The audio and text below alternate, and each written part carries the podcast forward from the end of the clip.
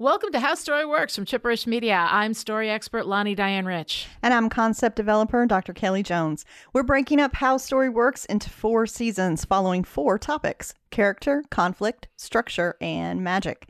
This is the season finale for season two Conflict.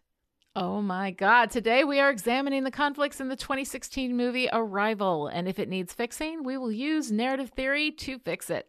Story is power, and we don't leave power on the table. So let's get to work.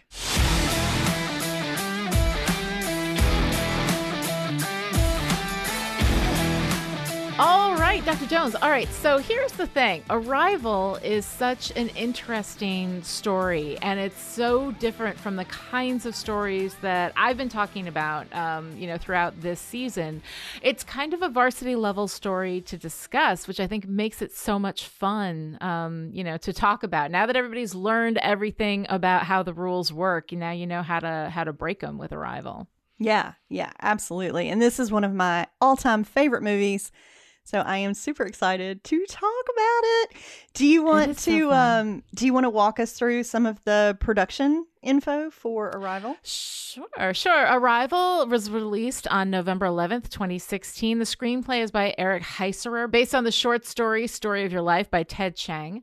Uh, Heisserer also wrote Bird Box, uh, yes. which is another movie that you love I and love a movie it. that I have not seen. Oh my god, it's, it's so a little good. disturbing. I understand. yes, very. It's great. um, but Story of Your Life, I did read the short story that this was based yes. on, um, and it is really, I mean, it's a really good story. And you had, a, did you read that story before you watched Arrival, no. or did you read it because you watched? Arrival? I read it because I watched Arrival, um, and I was so moved. It is mm-hmm. lovely. It is gentle. It is linguistic beauty. It makes physics make sense. Mm-hmm. To me, when you can talk yeah. about physics in a short story and I'm like in it, uh-huh. that is a goddamn work of art. Um, I highly recommend reading it after you watch Arrival. Like for me, yeah. that order of operations works really, really well. Mm-hmm. I definitely, I would heartily, heartily agree. Uh, this movie, directed by Denis Villeneuve, who also directed uh, Blade Runner 2049, and of course, the movie stars Amy Adams, Jeremy Renner, Forest Whitaker, um, and uh, and Amy Adams is a is a favorite around here at Chipperish Media. We love her. Yeah, yeah, it's so funny because. Uh, one of my favorite book to TV adaptations was Mhm. uh, Sharp Objects. Yes. And Mhm. when I first saw that they had cast Amy Adams in that, I was like, really? Singing Dancing Princess in one of the darkest, twistiest, grittiest story? Really? She rocked it. She was amazing in that. Yeah. Um, and I love her in Arrival so, so, so Mhm. much. It's so good. Yeah. She's got a lot of range for somebody who can really come off as happy and bouncy. Like I remember her, I think the first time I ever like noticed her was in um was when she was on The Office, you know, and she played like, you know, Jim's girlfriend who was just cute and bouncy and all this kind of stuff. And then of course you see her in Enchanted and you think cute and bouncy and I've seen her in romantic comedies and all this. Um but in Arrival, she really brings a, a complex performance um Yeah. to a role that is incredibly complex. Yes, so much. And it's Mhm. so beautiful. Um, but I love this movie and I love Contact with Jodie Foster. And the the two remind me of each other in a lot of ways. Um, but Arrival, you know, it's it's dressed up like a sci-fi movie, right? We're we're Right, talking about mhm. an alien visitation. And for me, I'm like, no, this is a movie about fate and destiny and the human experience. But most of all, this is a movie about goddamn learning theory, and I cannot wait to talk about it. I love it. I love it. You have so many really interesting things to say about that, but I'm going to hold that off for just a Yes. second so that we can start with our conflict in this movie. Yeah. Um, so just for a general premise for anybody, anybody who hasn't seen Arrival yet, um, I will say this: I am not a big fan of like spoiler warnings. I think that if a story is really good, knowing what happens can't ruin it for you. That said, there is a very very specific delight to a revelation done really well. And I would say that Arrival definitely qualifies for that. So, anybody who at this point has not seen Arrival, I do recommend that you pause this podcast, go watch it, and then come back because Yes. we're going to be spoiling some things that are central to how this movie works. Um, but uh, but it's it's really really good, and I would say if you can possibly preserve that surprise for yourself, I would recommend that you do it. Um, that said, with all spoilers on the table and the ability to talk about the uh, the story in its completeness, um, let's go ahead and start with the conflict. Now, Kelly, here we've had this you know uh, this season of How Story Works conversations where we're talking about conflict. You've learned all about all the different kinds of conflict, how central narrative conflict works, all of it. What would you say is the central narrative conflict of this movie? Um, so for me, this is an internal conflict. So we have Dr. Louise Banks, linguistics extraordinaire. Um, and Mhm. and you know there are big things going on with the world. You know, aliens have Yes. landed all over the planet. Nobody knows why they're here. Nobody knows what's going on. Um, she is called in to try to translate. You know, the, the to figure out the language so that communication can be established. Um, so you have all kinds of conflicts happening, but the the central narrative conflict for me is that in learning their language, her brain changes so that she is able to what we would call see the future, but what she's actually doing Mhm. is remembering forward, which is fascinating, and we're going to talk about it. But but when when that is unlocked, right through this language, she now has the the ability to see her life in its entirety, um, and she sees that she is going to give birth to a daughter who is going to die young. Yeah. and so she she has that choice right? You still have Yeah. free will. Even when you see what is going to happen you get to decide am i going to Mhm. follow the path that i have seen myself follow and she Right. makes the choice to follow that path um Right. and and so for me it's mostly her internal struggle but then you also have the the external conflict you know with the man that she marries when he finds out that she knew ahead of time Mm-hmm. and he can't get past that you know that there there's the conflict there um and then you have the the conflict i mean you have scene by scene narrative conflict of her the woman and her work where she knows how Mhm. to establish this communication and she's pushing back against the military system who doesn't know what she knows and then we Yeah. get some like movie conflict with like an, an Yeah. external antagonist at the end but for me this is primarily an internal conflict so what about you what do you think Okay, first of all, let me just start by saying this. Um, what we teach here at How Story Works at Chipperish Media is is narrative theory for building a story that is based on like a narrative structure, um, and that is something that I you know will work for you in telling a story in almost every instance. That said, the reason why we need conflict within a story is to keep that narrative movement going, is to keep the story fueled and keep it moving. And by building a narrative structure, a conflict, a central narrative conflict upon which you can build a narrative structure, that is how you build the stage upon which your story can dance, right? And then that's when we get into magic, which is going to be the final season of How Story Works, where we talk about the magic, right? Which is what is your story about? Like here, you Mhm. know, we talk about you've got a protagonist and an antagonist, and they're in conflict, and it's mutually exclusive. And then upon that conflict, you build um, the structure and all of that kind of stuff. Um, but when it comes right down to it, like what is your story about? What are you talking about? What are you doing? Um, the and that's where your magic comes in, and, and the way that you bring um, humanity and humor and pathos and everything that you want to talk about into your story.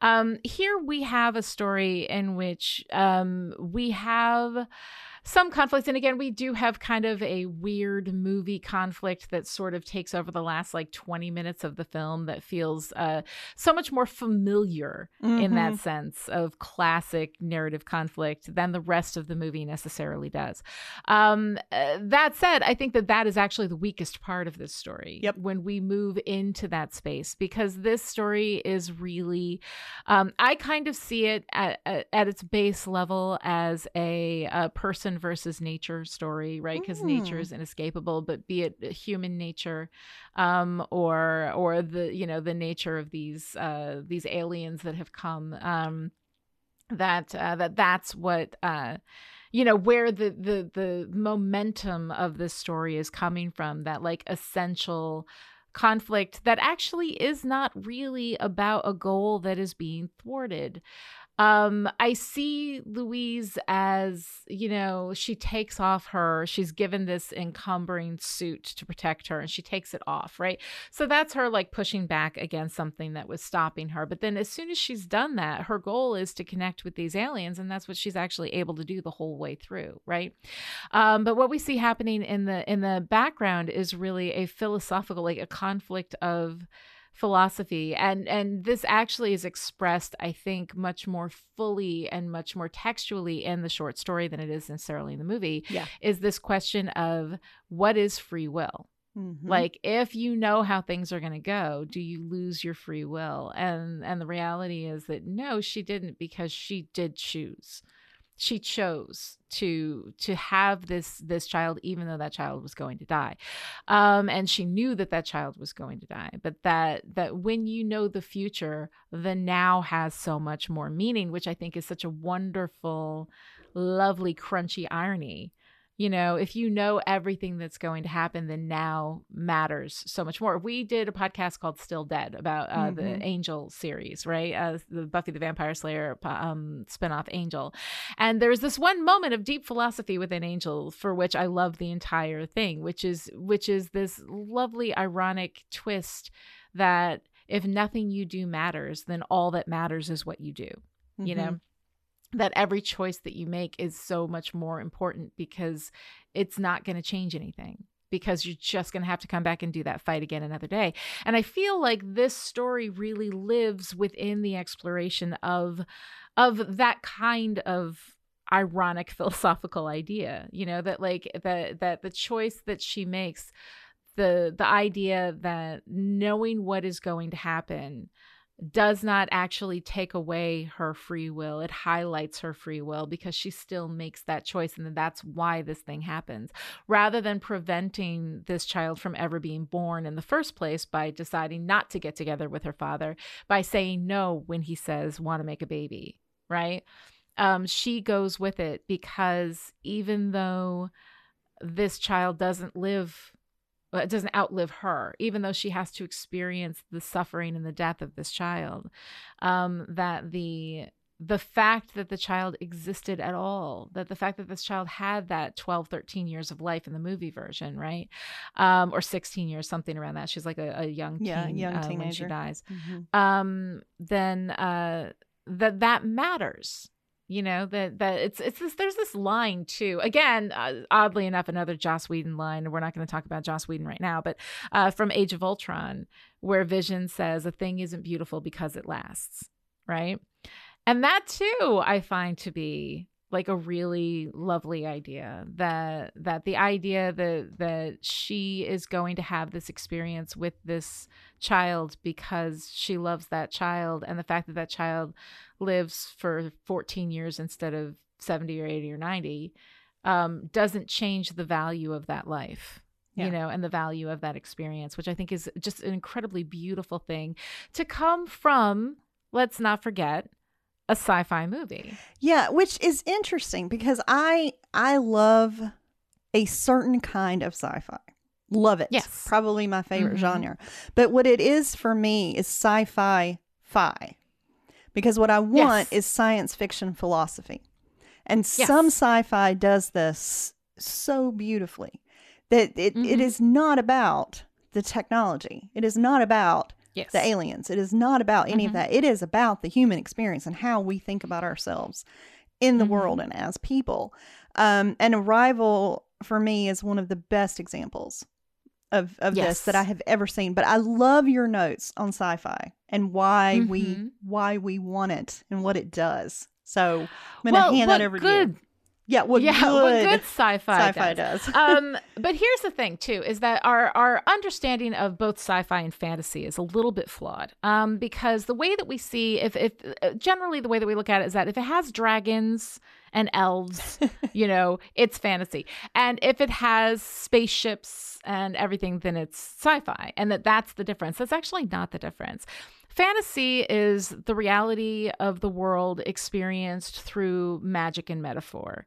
Um, and sci fi is the reality of the world experienced through the, the breaking of rules that allow us to see things from a different perspective. So, in this particular instance, because we remove the rule that says you cannot know the future, right. we get to examine what it means when you do what does that mean? How does it change? If you could Yes. know the future, if you do know the future, if you can remember the future, then how does that change the way in which you interact in the world and how you understand uh, you know often sci-fi comes up against great philosophical and moral questions Mhm. you know um you know like is what is the moral right thing to do if you know that this child is going to suffer and die but you also know that this child is going to have 14 wonderful years you know before they get sick or whatever like what is what is the question? Because we're all going to suffer and die Right. right? The the the inescapable consequence of love is grief right? You're going to experience that at one point or another for everything that you love.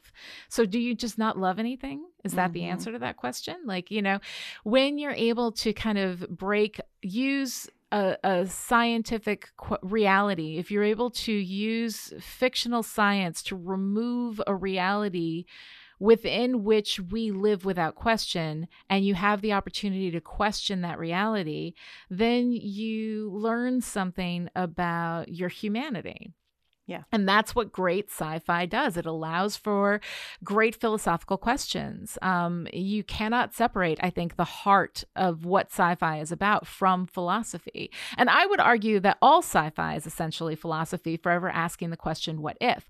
I think that just because a movie has spaceships does not mean that it's sci-fi. Um, star wars at least the the original trilogy that came out in the 70s and early 80s that was that's um, fantasy it's just fantasy in space, you know, but it's still working through metaphor to tell the story, not through the removal of certain rules that allow us to view our own humanity in a different way. I would say that Star Trek tends to be more along the lines of, of sci-fi asking these questions.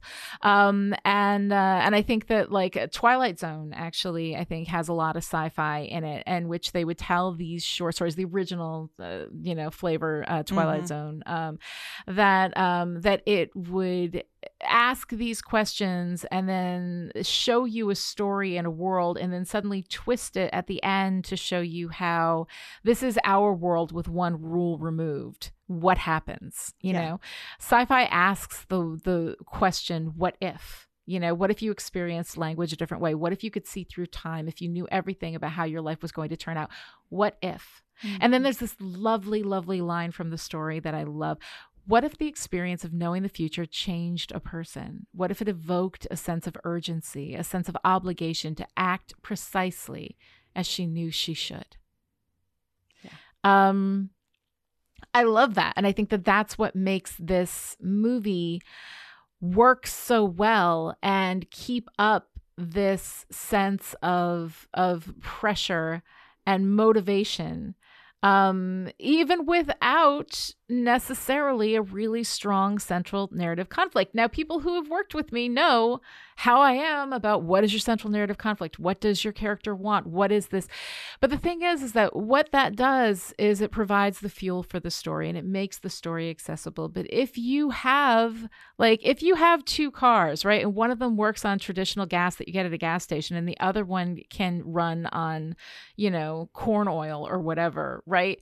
It doesn't make the corn oil car less valid because it Mhm. runs on something else. It just runs on something else. And Arrival, I think, is a story that runs on something else, and that is okay. Like, you know, Yeah. I want to make it very, very clear, and I've I've tried to do this throughout the run of of this podcast um, during our conversations that these are narrative rules that apply to how you tell a story, but there are other ways. And knowing the rules and then breaking them in ways that allow you to still do what that rule provides. For instance, the conflict provides that fuel, right? If you find another source to fuel your story, as long as you're fueling it, as long as you've got the pressure on and you're pushing that story forward, you're okay like fine run it on corn oil. Like you know whatever. Like that's great.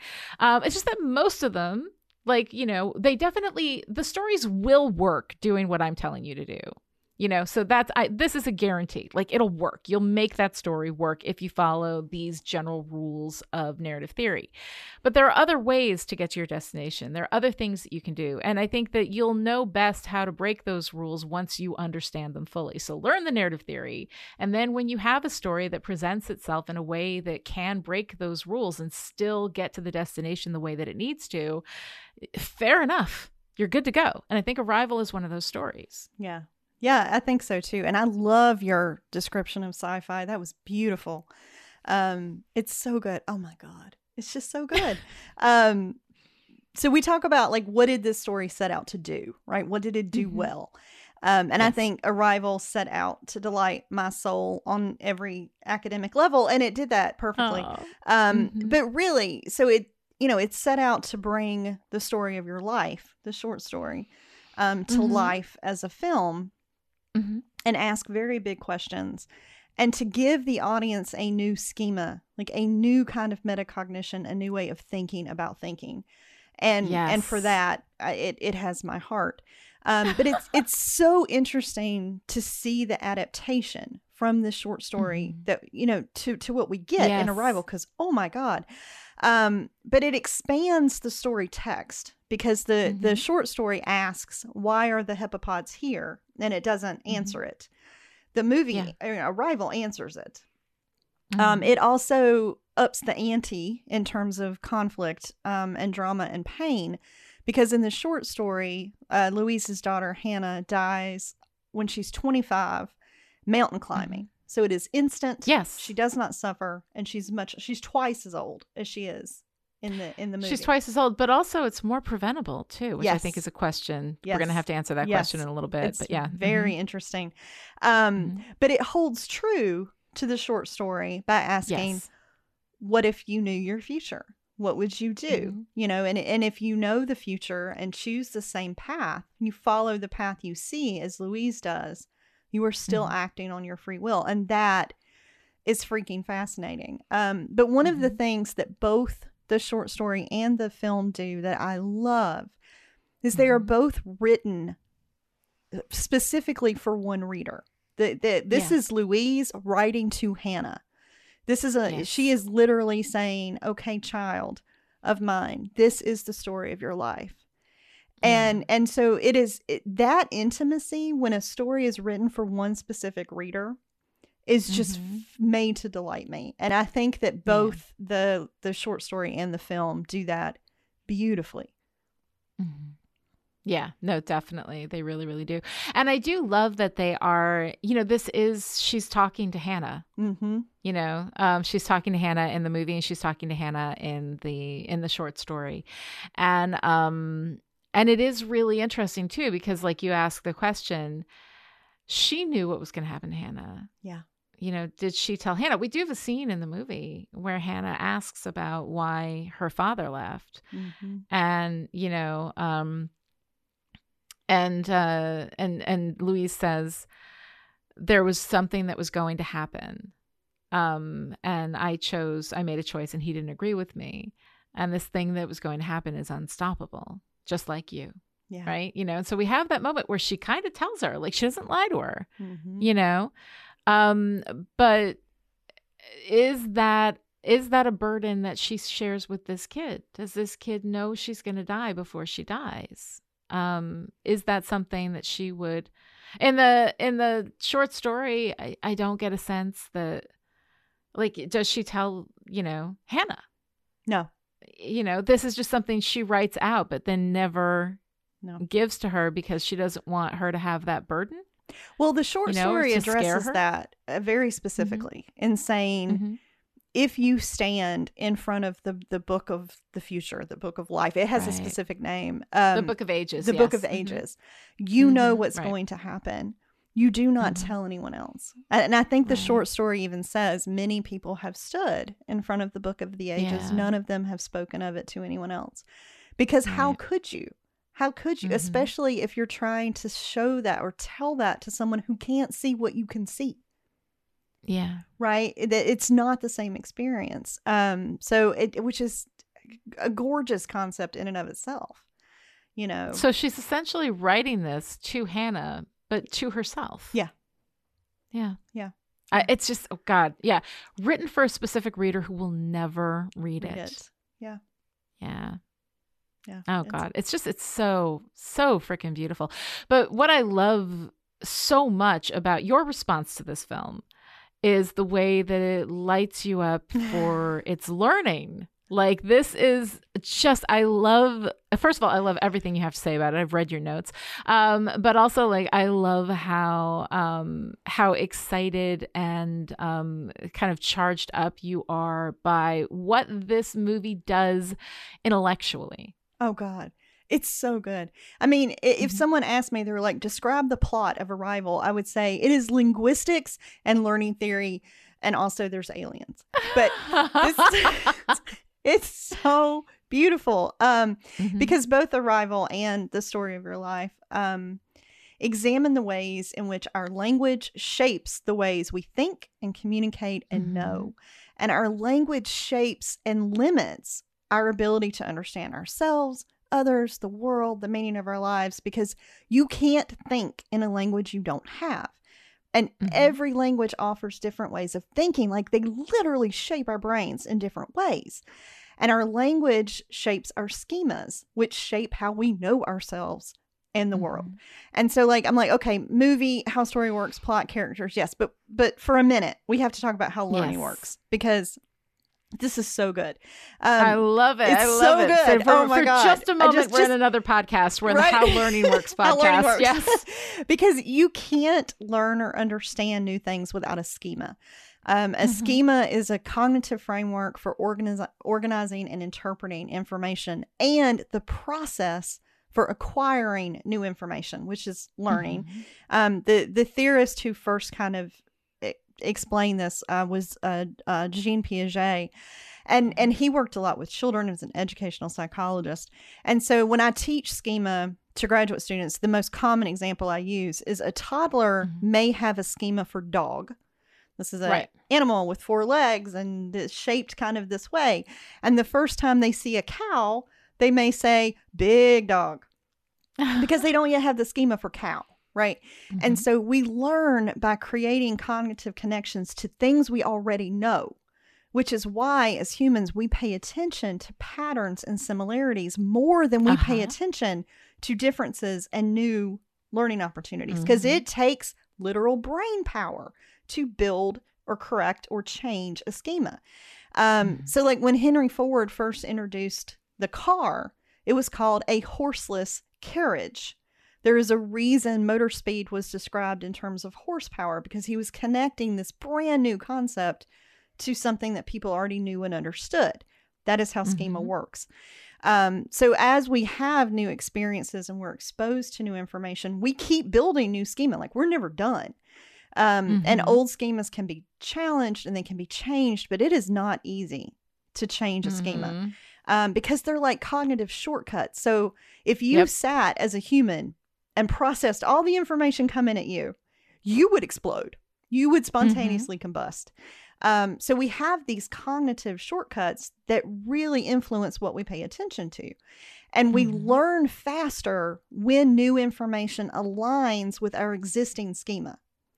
So that is why things that challenge us are so freaking difficult. Like open and closed minded are literal concepts. Like this th- Yeah. this is a real thing. It is hard to learn new things. Um but at the heart of learning theory, like there are like three big basic concepts. Uh, the first is epistemology, which is how you know. And the Mhm. second is ontology, which is what you know. And then we have paradigms, which is how you think about what you know. So these are three of my Mhm. favorite words on the planet. And as a movie, Arrival expands our paradigms of epistemology and ontology because this is the most eloquent depiction of learning theory I have ever seen. Like it literally introduces the audience to a new Mhm. schema. Yeah. And it, um, uh, fucking applause. Like I'm just gonna like I can't even stand up and cheer for that this. Like I changes can't. her brain to the point changes where she can see her the future. brain, right? And by Yeah. watching this and by reading this, it changes us too. Yeah. Because the way that this movie makes us watch this movie is different than how we watch movies. And so Mhm. it's not a misdirect. They're not lying to the audience. yes, You know, absolutely. Louise is remembering her future, and we don't know that people can do that because Yes, this is a brand new schema. We assume things are unfolding in a sequence that we expect because our Mhm. brains don't have the neural pathways to remember the future. But as hers develop that way, so do ours. yes. And I just, Yes, I, it- no. it is mwah, chef's kiss perfection. I love it. Beautiful, because it opens with the death of her daughter, and you think that this is her past, that this is her backstory, that it's a prologue, Yes. right? I'm watching that the first time, and I'm like, oh God, we're opening with a prologue about her tragic past, whatever, right? Right?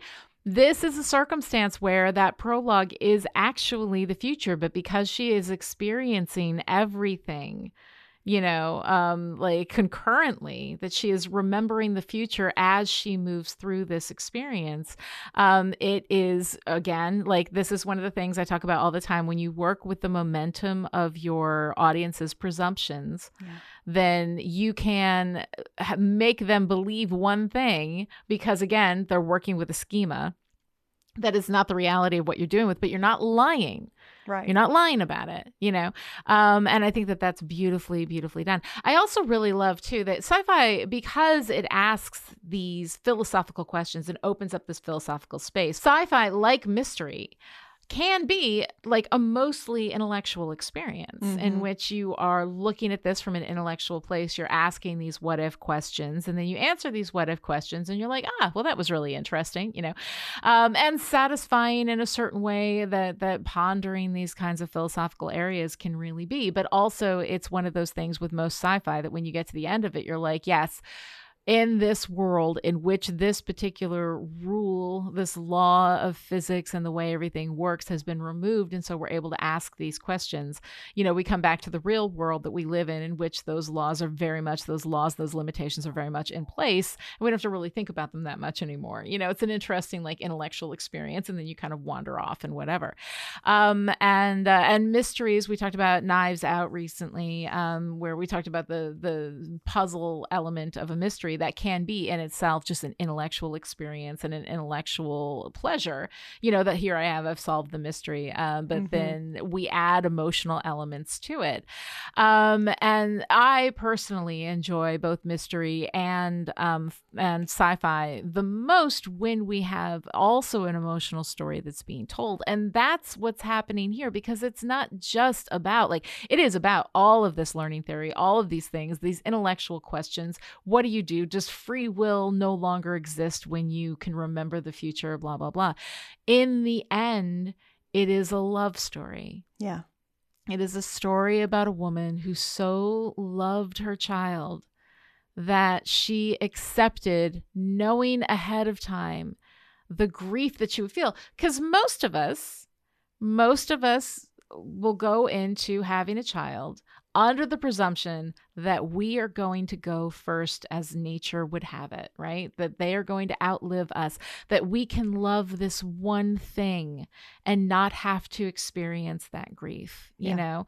Um, and if you knew going into it that you would have to experience that grief, that is a consequence of the intense love that you have for a child.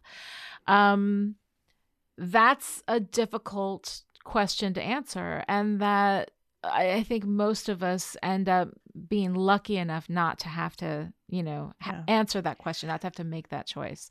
Um, but to have such love that that you will actively willingly go into it knowing exactly the grief that you are going to feel because you can remember that grief um to make that choice anyway is such an act of just love. Yeah. Um, that the, the joy of having you for a little while is worth the pain of not having you for the rest of my life. That's beautiful. Oh, it is. It is. And hearing you you talk that way unlocked another thing for me too that I just Mm-hmm. realized that this is also the love of a woman in her work, but adding to the Yeah. central narrative conflict in a way that would only be possible in this story. Louise Yeah. makes the choice to be Yes. able to remember her future. Like she's hovering, right, between this tacit Mhm. and explicit understanding of what's going on. She realizes she's dreaming in the Mhm. heptapod heptapod language. She knows what that Yeah. means as a linguist. She Mhm. knows she's becoming fully immersed. And there is a moment when she is on that precipice of realizing if I master this language, I am going to know my future. And she places her hand on the barrier and takes it. Like she actively accepts this. And then Yep. she's able to, with her hand, draw the symbols the Mhm. way that we've seen the heptapods do it. But she not only makes the choice to to live that future and have this baby, she makes the choice to be able to know her future. And I just realized that, and now I love the movie even more. I know. Every time I talk about it, I love it even more. An active choice is how we understand characters, is how we understand people. Knowing that she would make that choice, given all of the wonder and sadness, you know, knowing that she would make that choice anyway, I think is just such an interesting expression of this character. And um, it's it's interesting too, because having read the short story, like the Mhm. comparison between that going into the adaptation Yes. um, and the process of adaptation is always a very interesting process because a form, the way you tell a story will depend upon the form, right? And the way you tell a short story, like for instance, in the short story, there were a lot of things that were in the movie, for good and ill, that were not in the short story. The short story does not address. The short story addresses the the love story between the woman and her daughter, um, and the the philosophy and the question of what would you choose? Yeah. You know, does it? And it, it spends actually a lot of time asking the question about does free choice become eliminated or does it become even more important, even more real Mhm. because you know the future. Um, so I find that to be really, really interesting to be able to go from one form to another form, one form in which you can textually, explicitly ask those questions, right? And then another form where you almost have to implicitly present those questions. Uh, they don't have a moment where she, in her dialogue, says, Hey, I wonder if this removes my free will. She doesn't actively talk about i'm going to remember the future. We see her experience this and we live through it with her and they Yeah. bring us on that journey. Whereas in the story we have a lot of the text that is actually you're actually able to live within louise's mind and understand things the way that she is understanding them ask the questions that she is asking. Um, so the the process of taking this short story and adapting that into a film experience that manages to preserve the heart of all of those questions without explicitly stating them is freaking genius. Oh, yeah, it's so good. And there were there were some things that are explicitly spelled out in the short story that I Mhm. I intuited or like I understood from the movie. And then Yeah. reading the short story felt like this beautiful like clarifying rinse or like this fabulous Yes, shot This chaser. expansion. Yeah, to that in- Yes. w- in, the reverse order, film first, then the story it's based on, which is actually perfect for this kind of Yeah. story. That you would do things in a different order. Um, I love the linguistic play in each. You know, Hannah is a Mhm. palindrome because it's the same forwards and backwards. Like that was beautiful. Um, Mhm.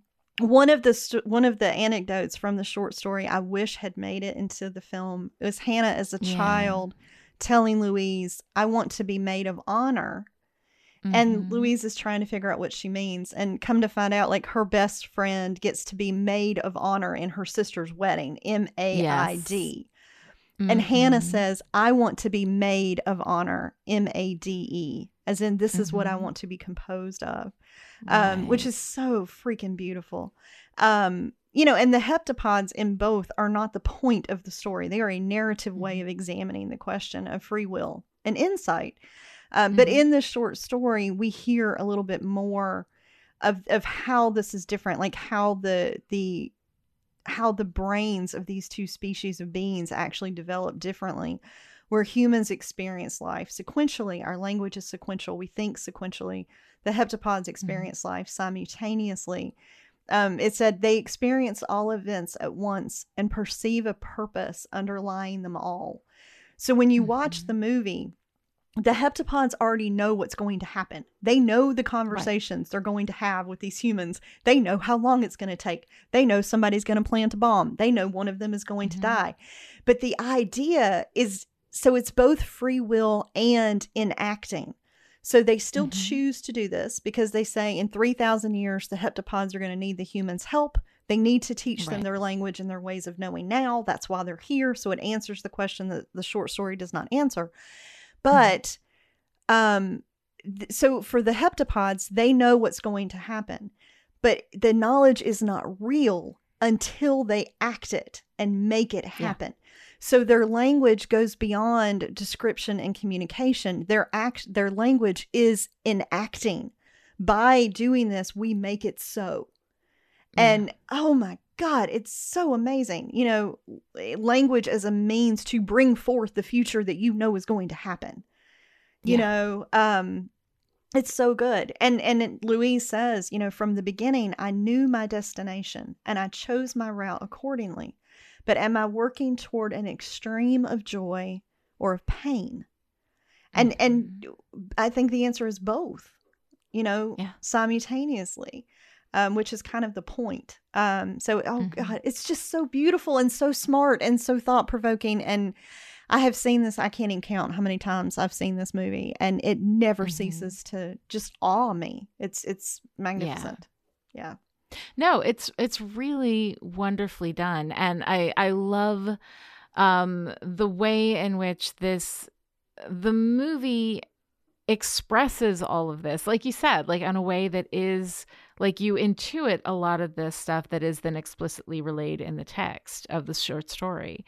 Um, and I love the way the two of them work together, you know, to kind of like shine light on each other, which I think is really, really beautiful. Yeah. Um, and I also love, like, you know, you're talking about schema, right? And like our schema for aliens when we're watching a movie, right, is always that the aliens are coming in to take over, to do what we would do, right? Mhm. What we have done, um, you know, especially if you're talking about, you know, people descended from all the colonizers who came in and stole land and killed everybody. Um, that we are expecting other people or other beings that would come here to do what we have done, to to destroy it, to take it, and to leave us, you know, dead or dying in their in their path for resources and whatnot. And yet we have these heptapods who arrive, and um, and in the movie, right, it's we don't know if they understand this as weapon or gift Yeah. right? Louise has the gift, you know, um, and then that's how they they end up understanding it once they start to like figure out all of the language and what the language means and how the heptapods are coming to understand the human language as well. Yeah. Um, you know, but as audiences though, like our schema is aliens come down and they destroy it, and that's the action adventure movie that you're going to get. So when honestly, when I saw Arrival, you know what it was like um, a friend of mine had suggested it we watched it together and, and all that and it ended up being way different from what i was expecting i was expecting it to be uh, you know a story of alien invasion because that's what we always get Mhm. but this story to have these these aliens come here and and enact and perform you know create a realization of what they knew was always going to be the outcome of this Yeah. that it, it ends up making you question you know is the outcome the important thing or is the experience the important thing Yeah. The and I think the other thing it does really well is it talks about or demonstrates the power of story and truth telling. So i- the first the first lines of the movie, Louise says, "Memory is a strange thing. It doesn't work the way I thought it did. We're so bound Mhm. by time, its order." She is telling you up front, memory doesn't work the way you think it does. She is honest. Mhm. She's telling you the truth.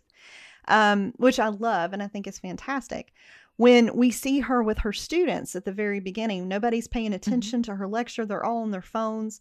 And one of the students asks her to turn on the news, you know, on the big screen. Yeah. She doesn't respond with your typical professor ego. She yeah. hears the truth of what they're asking, accepts that there's something going on that she doesn't understand, and mm-hmm. looks for mm-hmm. information. And then yeah. in the end, when you know we get the kind of movie conflict um, that you would expect in a you know more traditional kind of movie yeah. she mm-hmm. finds mm-hmm. the solution she figures out what to do by remembering the book that she is going to write about this experience mm-hmm. she tells herself the story that yes. she needs to save the world because she mm-hmm. wrote that story to share it with with right. everybody else um so i mean i just i find that to be absolutely fantastic too um and and the the fact that she wants to communicate and understand is also represented visually very beautifully. Mm-hmm. This this woman um, has the best windows that have ever been made anywhere. Yes. The windows yes. at her house, the windows in her mm-hmm. office. Um, on campus, you have three walls of books and a wall of windows. I'm like, can I just live there, please? Right. But she obviously wants to see, you know, so she's mm-hmm. not just teaching. It is not a one way with her. Yeah. It is always mm-hmm. this this kind of two-way communication where she's just as open to learning as she is to teaching and right. just as open to listening as she is to communicating. And then when we go into the ship and meet the the heptapods, the the layout, the setup is strikingly similar to her classroom. Mm-hmm. This is a learning yeah. environment. She's using, you know, mm-hmm. you have the big the big screen and she's using whiteboards and and a lot of the same tools, you know, so you have this this very it is literally a learning setting where the view mm-hmm. is is so important. And then at the end when she goes up into the ship, like she is fully immersed. She's not behind that barrier anymore. She is yeah. in the space with the heptapods and you get that beautiful no gravity looks like it's underwater but made of fog yeah. saying she is now mm-hmm. has has surpassed this teaching, learning, yeah. communication into actually living, breathing that same space with them. And I, have never seen a movie do this. I mean, it's just gorgeous. It's astounding. Mm-hmm. It's it's absolutely fabulous. Yeah, I think this is a rare. It's a rare movie. It's a rare story. Mm-hmm.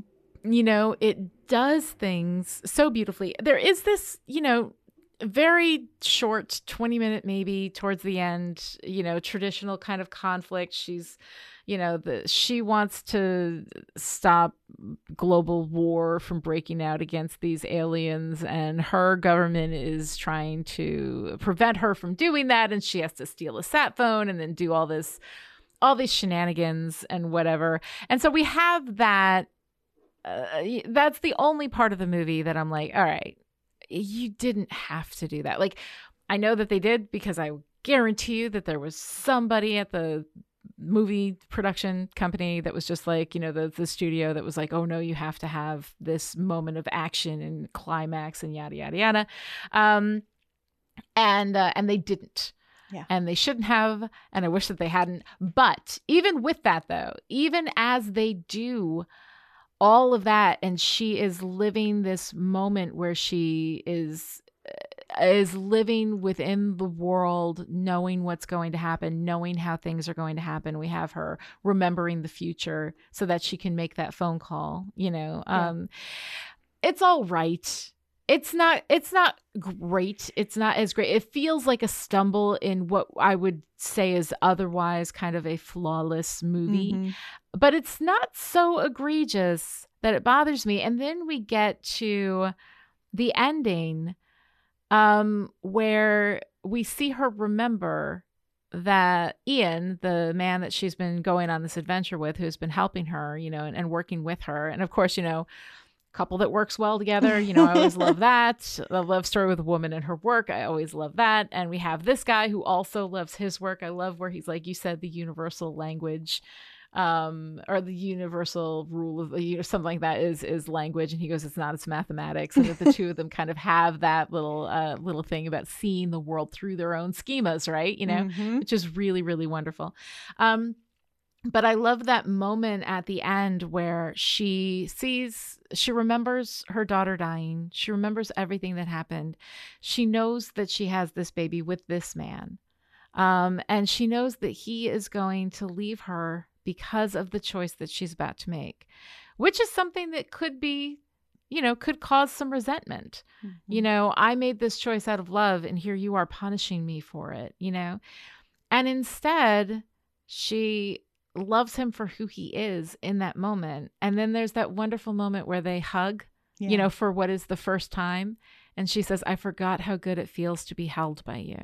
Yeah. Which to me is, again, like this is a story that in its entirety, while it is about and talks about so many things, it is about a love that defies the grief that comes from loving things. Yeah the inevitable grief that is the cost of admission for love, it says, I will pay that up front to have this love with you. And she says that both to Ian and to her daughter Hannah mm-hmm. in that moment. And to me, God, like that is the moment that gets me yeah. in this whole movie. That is the moment where it's just, this is the choice that I'm making. And the courage and the power of that love. God, kills me every time. Yeah, it's so good. so good. And I was, if the first time when we had kind of that external conflict with, you know, General Chang mm-hmm. and, and China's going to start yeah. war and she remembers their conversation from the future. And I was like, okay, whatever. Well, this last mm-hmm. time I had a different read on that. Yeah. And I wish if we had that part left in, I wish they had done more with it because mm-hmm. I was mm-hmm. like, why is he telling her this stuff as if he's never told her? It felt like a very, as you know, Mary, you called me and right. told me my wife's dying mm-hmm. words. And then I realized Louise was not the only person who had the capability yes. to learn the heptapod language. So I was right. like, oh, well, he learned it too. And so yeah. he's also able to remember the future. So that is why he makes these choices so that this yeah. can happen. And I wish that yeah. that it would have moved him out of stereotypical villain. You're right. China's bad, he's bad, mm-hmm. you know, mm-hmm. because they did an interesting thing where we found out that the the researchers in China were were trying to communicate with the heptapods by mm-hmm. games. So they yeah. were playing mahjong, you know, mahjong and right. and and Louise asked the question, okay, well if I taught you language, using nothing but competition, where would yeah. that conversation land? Somebody has right. to win, somebody has to lose. Um, and so it was mm-hmm. the the channel through which they chose to communicate that led to this outcome, not because yeah. oh everyone in China is terrible or oh this is an axis of evil, and they could have mm-hmm. teased that out just a little bit, yep, and mm-hmm. done something really beautiful with it, and still had kind of what we yeah. saw going on um, which I mm-hmm. thought was was really interesting. It's there. You can you can pick at it if you want to, but I think mm-hmm. they could have brought that out just a little bit. They could have made that a little more textual. Yeah. yeah, I think that yeah, and that's why like this particular it does it feels like such a shift you know, when we get there, like all of a sudden we've got to have this traditional, mm-hmm. you know, and they talk about non zero sum game and a zero sum game, and we move into zero sum, you know, mm-hmm. which is essentially like when we talk about mutually exclusive conflict, somebody must win, somebody must lose. That is a zero sum game. That is how stories are told. We tell stories in a competitive zero sum way, right? You know, um, and here we fall into that until we get to non-zero sum you know until and we but we also have that like competing philosophy um in there as well is that we don't have to have one person wins and the other person loses you know yeah. um but the whole thing is just it's so it's so good and the reason again why i wanted to talk about it you know a movie that actively defies a lot of the narrative theory the way that i teach it is that there are other ways. Yeah. You know, there are other ways to get there. Um, there are other ways to tell a story. And as long as, again, as long as you've got fuel in the car, which is what your conflict does, um, then you're okay. And you can tell a story in a different way and you can explore outside of those those boundaries. But you know, my my my advice would be to learn to walk before you run. That if you don't know, like if you don't know the traditional way of telling a story, if you don't know that this is how we fuel that car, then you won't know how to alternatively fuel that car, mm-hmm. you know? Mm-hmm. So you have to learn the rules in order to know when you don't need them. And this movie didn't need them. Yeah. It had alternative fuel, which I absolutely love about it. So, Kelly Jones, we have talked all this time about how much we love this movie. Um, so I am going to ask you to do a very difficult thing and tell me what is your favorite part. Okay, I do have a favorite moment um, in yes. this. So Louise is trying to communicate with the heptapods. She's taken off her protection suit. She is going to break all the rules. She puts her hand on the screen. Mm-hmm. I am Louise. And yeah. the heptapod comes and puts their hand on the screen. And Louise takes this huge inhale of breath and says, mm-hmm. Now that's a proper introduction. I, oh, oh, God, I love God. it. I love it. It's my favorite it's moment so of the good. whole movie. so, what about you? What's your so favorite good. part? Uh, you know what? I think it is.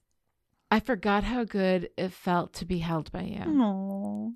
Aww. Um, because in that moment, uh, just the incredible amount of love eh, you know not just that she she knows that he is the source of the daughter that she's going to have but also that she loves him mm-hmm. knowing what he's going to do to her that this time with you is worth that cost of admission you know um and i'm i'm willing to pay that for this time with you that kind of love you know that the depth of that love and and that this is a moment when she's not just saying that to him but also saying that to hannah because he is her access point to hannah as well.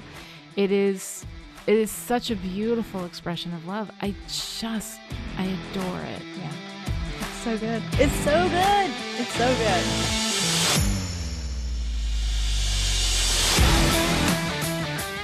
So we want to hear about your favorite part. To join in the discussion on Twitter, follow Lani at Lani Diane Rich and me at Dr. Kelly Jones and use the hashtag How Story Works. You can also follow all our shows and news at Chipperish. How Story Works and everything Chipperish Media does is made free to all by our generous patrons. If you're getting value out of this discussion, we ask that you help us out by kicking a dollar or two a month our way so we can keep asking, What is your purpose on earth? This episode of How Story Works was brought to you by the Chipperish media producers who support us on Patreon at the power producer level. These people are the reason why How Story Works is coming to you free and ad free right now. So thank you to our February producers. Stephania, Shelly, Rose, Jonathan, Alice, Kristen, Sarah, Christina, Erica, and Abigail. And this week's special message for our power producers what surprised me the most wasn't meeting them, it was meeting you stuff is happening for our Patreon supporters. Lani and I released our discussion of the Queen's Gambit for all patrons. $5 and up supporters get access to Lani's new video podcast with Ian Martin from Passion of the Nerd, Let's Watch Roulette, where they roll a random movie or TV show, watch it, and then react. And our $10 and up supporters get to hang out and watch us while we record and chat with us afterwards. So if you're not a Chipperish supporter yet, now is definitely the time to start. That's right. This is the last episode of How Story Works, Season 2. We are going on a brief hiatus before coming back with Season 3 structure. But Dr. Jones and I will return on March 24th with the first. Oh. We'll re- but Dr. Jones and I will return on March 24th with the second season of our read along podcast, Big Strong Yes, in which we will be talking about the book Burnout by Emily and Amelia Nagoski. Until then, now that's a proper introduction.